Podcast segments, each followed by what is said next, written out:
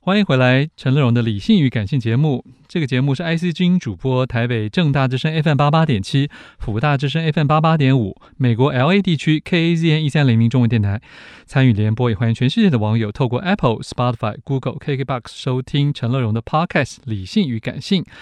后半段一本好书要介绍来自猫头鹰出版的全新增订版的《经济史的趣味》。这本书的作者赖建成老师在我们的网络线上，赖教授你好，是呃你好，你好，大家好。是赖老师是清华大学经济系的荣誉退休教授啊，研究的方向是经济史跟经济思想史，然后这本书就是经济史的趣味。我想先跟我们普罗大众先来介绍一下啊，经济史，您在书中有开到名义说，跟这个经济学的领域里面，它又算是一个比较。偏远对，然后一一般一开始也是历经一些奋斗之后，才获得整个经济学大家庭的重视，是这样子吗？呃，才稍微注意到一点啊。那我就是我的专业领域有两个，一个就是经济史，一个叫做经济思想史。那经济史就是过去发生过什么事，嗯哼，那思想史就是发生那些事情的时候大家在想什么。嗯哼，那这一本是讲经济史，就是讲发生什么事情。是。我想有蛮多的听众朋友对经济真的有点陌生啊，因为他不是经济学的专业。可是，在书中，您透过很扼要的让我们知道，经济学其实在一开始也是努力用它的这个数学，用它的量化，用它各种模型，想要去接近科学界啊。那事实上，它也达到了这个目标。但是，可是这个并不就等于所有人类经济生活或者嗯世界上经济样貌的全貌，对不对？就跟医学一样，我们只是看医生开药、住院或这样的人，但是在医学里面，他们要做很多严谨的研究，嗯，包括呃新冠病毒，它就要做很多测试。嗯哼，那经济学也一样，就是我们专业里面，我们都在做背后的工作，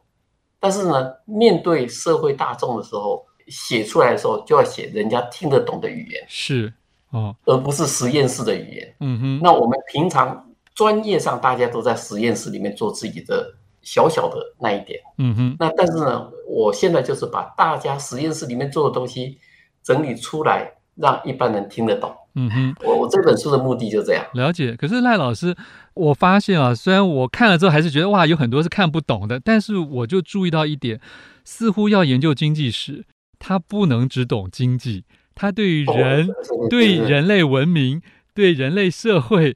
也要有关心才行啊。对，因为它就是生活，它就是人类生活的一部分、啊。对、呀、它哦就是社会生活的一部分啊。嗯哼所以你不能只是在讲，就像医生他研究那个新冠病毒，他当然是研究很那个很技术显微镜啊什么在 研究，但是他跟你讲的时候还是说你要戴口罩啊，你保持距离啊，哎你讲讲这些吧。是是是是，啊，啊，那我们我们也是研究半天以后才告诉你，呃，你应应该是什么意思？嗯。可是很多经济学家并不在乎后面的对指导期会不会，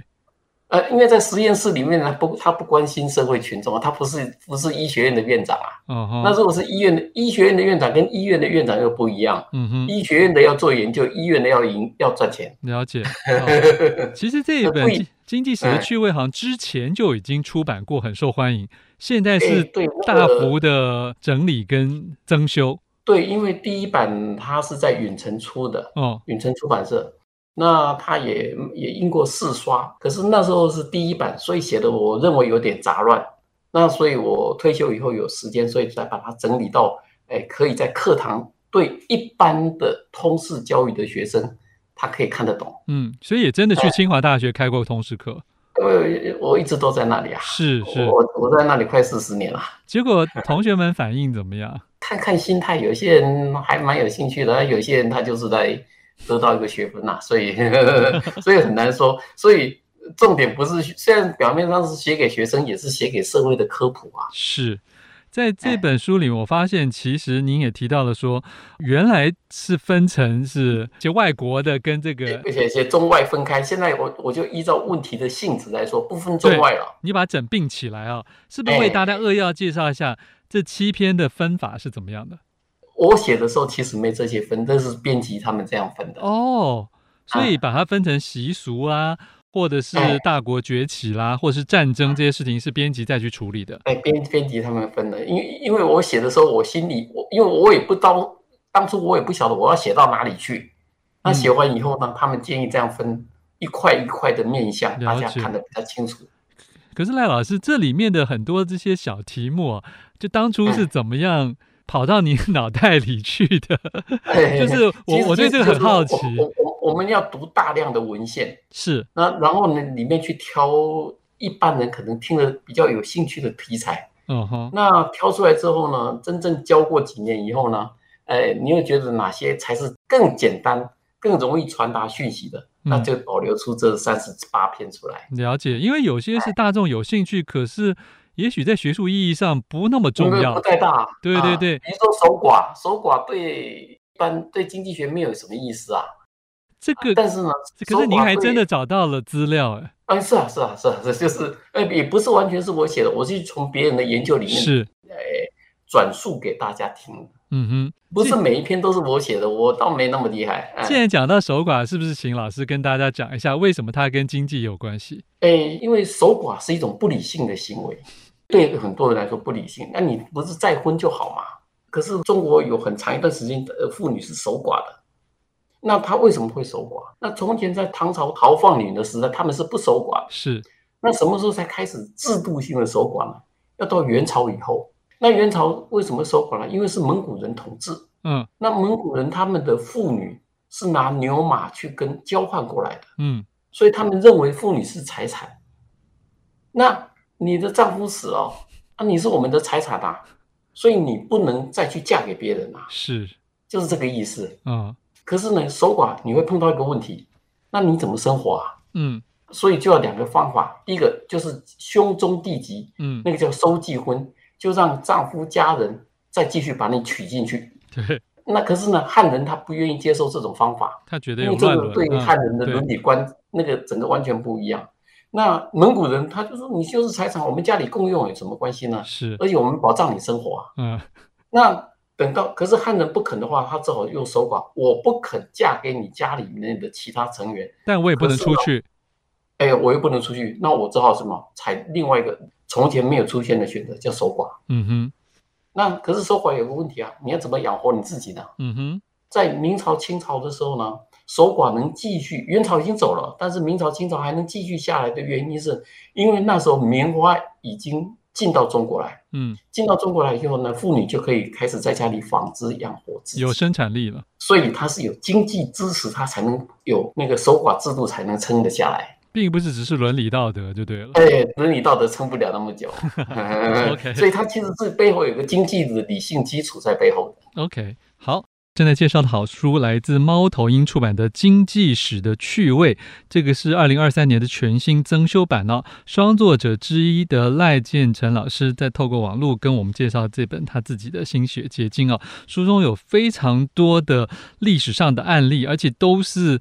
很有趣，甚至有很多是用问号来问大家的，譬如说什么为什么犹太人会被抄家呢？然后为什么郑成功赶走荷兰人呢？然后为什么这个为什么那个？其实这个背后并不是有我们过去约定俗成所以为的一些很简单的理由啊。包括其中有一题，我觉得是很值得推荐给听众朋友的，就是蒸汽机真的推动了英国的产业革命吗？因为过去我们看这个教科书都是喜欢写啊，工业革命从什么时候起，然后是英国发明了什么什么，所以呢，它就是一个塑造了所有的事情，然后国民生产毛额就怎么样了，就业就怎么样了。可是我们的这个赖老师认为说事情没有那么简单，对吗？哎，是这个是这个也不是我做的研究，是一个英国的经济史学家，他做出来以后，这篇文章登在英国皇家经济学会的刊物上。嗯，那等于是说，孔子对中国的文化没有帮助一样的，让人家震撼。那蒸汽机不是大家从小就知道它是产业革命的一大主工要程推动物嘛？嗯，那怎么会这样呢？他说，其实呢，蒸汽机很早在十三世纪就有了。嗯不是十八、十九世纪才有。但是呢，它那时候呢，能源效率不好，，是就要烧很多煤，它才能产生一马力的那个。所以它那时候蒸汽机的效果大概比那个马车啦、驴子啊，或是风啊、水力啊，其实一样，没什么没有什么竞争力。嗯嗯后来瓦特把它改凉以后，它就效率增加了。本来要烧三十磅煤才能生生产一马力，现在它可以生产到四磅或八磅嗯煤就可以生产。哦，这样就这样就有经济效益了。没错，那但是呢，你要把它装进火车里面，哦，那又是另外一回事了，因为火车不能载太多煤啊，所以真正要它对火能推动火车，而且能载人，还能赚钱，有经济意义的蒸汽机，要到一八七零年以后才会出现。是，然后你要放在铁达尼号，那个肚子更小， 还到大西洋，所以那时候蒸汽机要有很有经济效率的时候，它才能产生所得效益，是我对国民所得才有帮助。那我们现在的历史知识都是十九世纪末写的，嗯，那那时候蒸汽机已经很有效益的，所以呢，大家就哦，看到结果就我们现在就知道，哦，电脑对我们现在经济发展很有帮助，AI 很有帮助。那可是呢，电脑一九五零年代就有了啊，可是你觉得电脑对对一九五零年代经济有帮助吗？没有啊。是，可是我们现在看到台积电又说，哦，半导体很有帮助，可是四十年前有帮助吗？也是没有啊。嗯所嗯，以我们容易用后来的结果认为过去一直都这样，其实都是错误的观是念。是是，而且这个那这中个间观念是普遍性的，对，而且很多文明的发展，它真的不是一个戏剧性的一刻就可以带来哎普遍性的事所情有。的演化都是缓慢的。嗯哼，但是呢，历史教学它只要告诉你一个简单的印象，对所以它告诉你，确实是到十九世纪末的时候，蒸汽机很重要，嗯确实现在电脑很重要，可是它前面的发展你都不在意，嗯，说得好。而且那个发展都好几百年。而且这里面其实紧接着一篇，我觉得也有类似的这个逻辑，就是讲铁路对美国的经济影响。哎，大家也以为哎铁路一出现之后，就是哇，立刻打败了航运，打败了 然后呃其实一根样本啊不一样啊根本不是，因为一开始的良率也好，或是能源转换也好，或者是这都很所谓的差嗯啊轨道长度也好，都不好嘛，对不对哎？是啊，而且一开始在那样子贵松松的情况下，大家也不可能大量的运用。你看那个飞机，二次大战的时候就有飞机，就有轰炸机的，可是民航业什么时候才开始？嗯，我们现在没有它不行，但是我们在三五十年要出国留学的时候，飞机票贵的不得了啊。是是，那那时候对台湾经济没有多大意义啊，嗯是要要到最近它才有经济上的诶 G G D P 的意义啊。嗯嗯嗯，所以很多发明，大部分的发明都是事后才有意义，但是呢，前面的过程大家都忽略掉了。嗯哼，可是这里面讲到，很多人现在讲到经济都觉得那是国计民生啊，就是属于大的事情啊，都是以国家为单位的一种权衡或者是竞争。可是书中也提了好多各式各样的国家的兴起，或者哎成长停滞，或者是落败。这些事情里面，是其实您也提到了英美两个国家嘛，比如英国对当初好像一开始是领头羊啊，可是嗯是啊对，但是包括了您书中就提到了，他反而领头羊有时候有领头羊的优势，但他又失去了后发先至的优势。 是啊，是啊，是啊，因为因为等别人起来的时候，它就衰落下去了。为什啊么？因为英国本身没有能源啊，嗯，他都靠殖民地，那殖民地各自独立以后，人家就不一定那么一定效忠你啦。嗯哼，那然后呢，美国以美国为例，它有更大的农业、更大的人口、更大的资源、更大的市呃场，更开放的自由市场。嗯，然后它只要起来之后，英国那个英伦三岛，那怎么跟它比呢？嗯哼，所以有春夏秋冬，但是呢，这个经济现象也是它的那个全世界的经济的重心也是会移动的、啊。对，从前在地中海、威尼斯、佛罗伦斯，后来到荷兰，嗯然后到伦敦，然后现在到纽约，啊，以后到东京，啊，以后到上海，它就是这样子流动的。嗯但是我们都只看到一段，是如果，你全盘看，其实历史跟股票一样是起伏的。嗯哼，这里面我看这本书的时候，觉得有一些事情让我很惊讶。我惊哦讶的是，因为有些是比较古代的事，可是嗯为什么有这么多的数据啊？有人专业去研究这个东西，那我就把我就读了这些文章，觉得有意思，我就介绍给读者。所以这是一本科普，嗯，介绍读者说，哎，经济学里面大家不要以为只有股票，只有是是货 币，还有这些影响我们生活的事情。嗯那哼这，些影响生活我们生活事情呢，其实它对我们的影响，甚至比股票那些东西都还重要。嗯可是大家都忽略。是，因为大家现在只想到金融商品嘛，可是经济不等于金融商品哎、可是是因为所有人都是看眼前嘛，他就生活上嘛。哦，但是如果你整体来看的话，呃比如说我们现在新冠病毒，我们就注重现在有什么特效药。可是你要知道，病毒的历史这几百万年、几千万年呢、啊嗯我们都不了解啊。嗯所以呢，我们就把这些事情都串起来给大家看，才有一个整体的面貌。嗯。但是老师，您研究历史结合经济这么久，你觉得大家是不是还是没有从历史学到太多的教训呢？对我们从历史学到最大的教训，就是人类从历史永远学不到教训。 这句话也是这句话也是别人说的， 可以是说的，我都是，我都这个就是哦，就像那佛经上写“如是我闻”，哎，这这也就是说的我好听到的。嗯哦。所以老师还有另外一本书，以后也会有全新增修版吗？对，另外一本叫《经济思想史的趣味哦哈》，大概年底会出来，也是猫头鹰。 ，OK OK，我们的拭目嗯那也以就是说，一个是讲经济史发生什么事，嗯另外思想史呢，就是讲什么主义，马克思主义啊、国富论啊、资本论啊这些，他们在讲什么？他们为什么要讲讲讲这些？嗯那为什么马克思现在还没死？嗯嗯因为现在市场经济太过分的话，还是有一天会走到那边去的。嗯嗯，共产主义的所以幽灵已经不止徘徊在欧洲大陆的上空了，是是是，因为有人会包围马那个华尔街，包围什么一零一什么是是什么，都都会出现嗯，所以也不是过去的就没有用。就像我们现在新冠病毒，有时候还要回到一九一八年的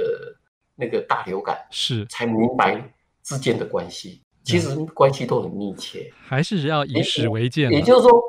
呃，我的目的就是告诉人家说，历史就像汽车的后视镜，嗯哼，乘客不关心后视镜，但是司机没有后视镜不能开车。说得好，说得好。谢谢我们的赖建成教授，也期待下一本书的时候还可以访问到您。是是，谢谢谢谢。想看更多陈乐融的文章，欢迎上我的陈乐融自选集。富广建筑团队邀你一起复学好礼，广纳好邻。谢谢您收听今天的理性与感性节目。美好的生活如同美好的建筑，必须兼具理性的思考与感性的温度。